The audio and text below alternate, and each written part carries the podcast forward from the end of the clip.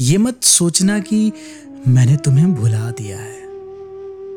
ये मत समझना कि मैंने कोई और रास्ता चुन लिया है।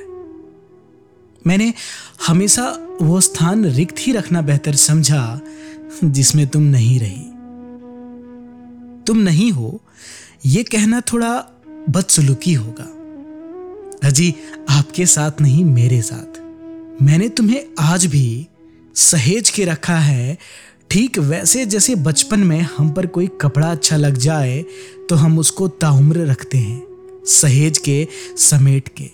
भले वो कपड़ा हमें फिट ना आए, तब भी ठीक वैसे ही। मैंने नहीं आने दिया किसी को तुम्हारी जगह, और ना ही मैं आने दूँगा। कोई खास फ़र्क नहीं पड़ा तुम्हारे अब साथ ना रहने से, पर बस जो पहले ज़िंदगी जी रहा था अब वो काट रहा हूँ। मैंने फिर से खुद को बहुत व्यस्त कर लिया है ताकि अब तुम्हें कम याद करूँ। पर कितनी भी कोशिश कर लूँ, बिन हमारी वॉइस रिकॉर्डिंग सुने बिना नींद नहीं आती।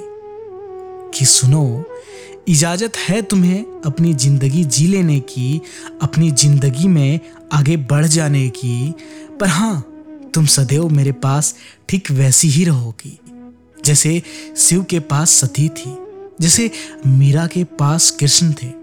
वो, याद हो शायद, मैंने बोला था तुम्हें, ज़रूरत पड़ने पर हार जाना प्रेम की सर्वश्रेष्ठ अभिव्यक्ति होती है। हाँ तो मैं तुम्हें हार गया।